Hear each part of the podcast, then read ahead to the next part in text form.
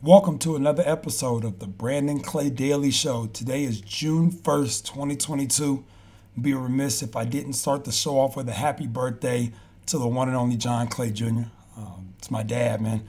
Talk a lot off the air about these topics with him, back and forth. One of the sharpest dudes I know.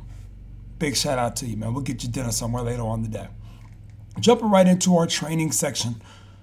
Addy Deal, class of twenty twenty-five guard out of California, is actually flying over this weekend to train with me. Uh, if you haven't signed up, make sure you do that for our summer showcases this weekend and next weekend, again in August. Deal saw her at Nike T O C in Phoenix for the first time just before Christmas. Uh, James Parker, her school coach at the time, and then Cheyenne Butler put me on to the fact that they had a kid that could play. Went out and saw her. Tony Lugardo, who's in charge of our digital media, actually rode with me about thirty minutes away from the main site to go watch Deal. I walked in the door and I said, okay, this kid's as good as advertised. Real size, about five eleven, strong, has the type of build that's going to be able to take a bump, still be able to make plays. She could shoot it. She's a real floor general. You don't see kids in her size range a lot that are able to do the things that she can do. You talk about floors and ceilings and you think about and Allie Patberg from a floor standpoint. The ceiling could be Sabrina Ionescu, right? That's big praise in both directions for Deal. Excited to see what she does this weekend. Multiple offers already, as she should. Keep an eye on her as one to watch going forward. Last but not least, her club coach, Sherry Peaks, was really, really high on her in a conversation I had last week. Loves the way that Deal's been playing in the summer so far, out there for the Sports Academy Swish group on the U I B L circuit. Moving over to our scouting department, Brandon Clay Scouting. One of the things that I really like in class of twenty twenty-three wing Reed Ducharme's game out of Brewster Academy there in the Northeast, Massachusetts kid, is his ability to really get off the floor. He's bouncy. Watched him the last couple of years at the Wooten camp. And one of the things I think that goes unnoticed about a kid like Ducharme is the upside. So everybody right now, I said this in a tweet. Make sure you follow me on Twitter at Brandon Clay P S B. One of the things I said last week was everybody's going to look for the next Christian Braun. Out of Kansas, might go late first round. Uh, shouts to Draft Express, John Vigavone. Those guys have got him pegged somewhere in that space.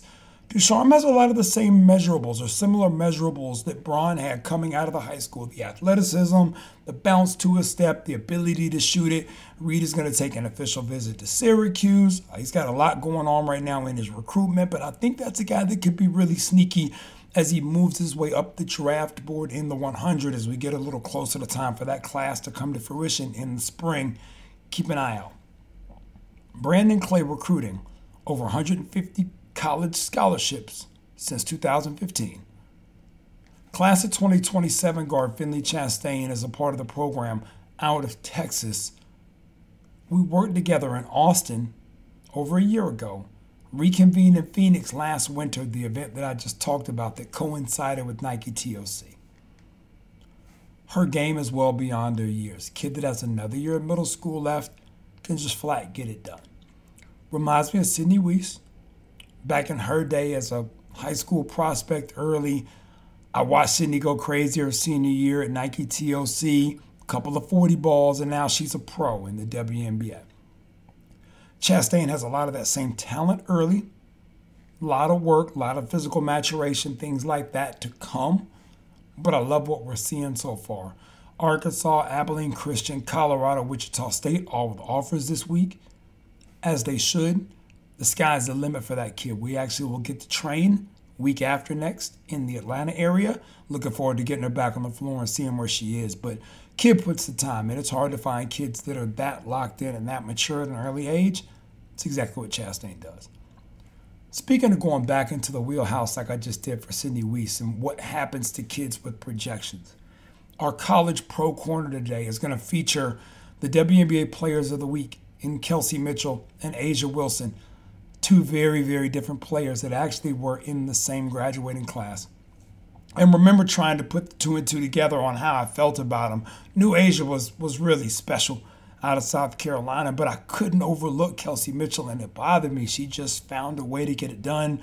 one of the most prolific scoring guards that I've seen in the course of my twenty-plus year career on the, the girls' side at that time as a high schooler. Watched her play in the eighth grade at J B Bethea's event, the Midwest Showdown.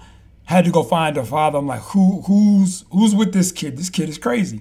And uh, big shout out to J B for that, and Mark Mitchell, obviously, and Cheryl, and just that whole crew. Uh, they came down to an event that I ran called the Elite thirty-two that was in Augusta. And Kelsey was going crazy there, and then she'd slide over and play with J B's All-Ohio team, and she just, anybody you put her up against, she found a way to get buckets. And Sean Stick Smith, who actually is the national director now for the Southeast All-Stars, said, man, this kid is, like, all-worldly. And it's great because she's only about five seven, maybe, maybe five eight, but just a bucket getter.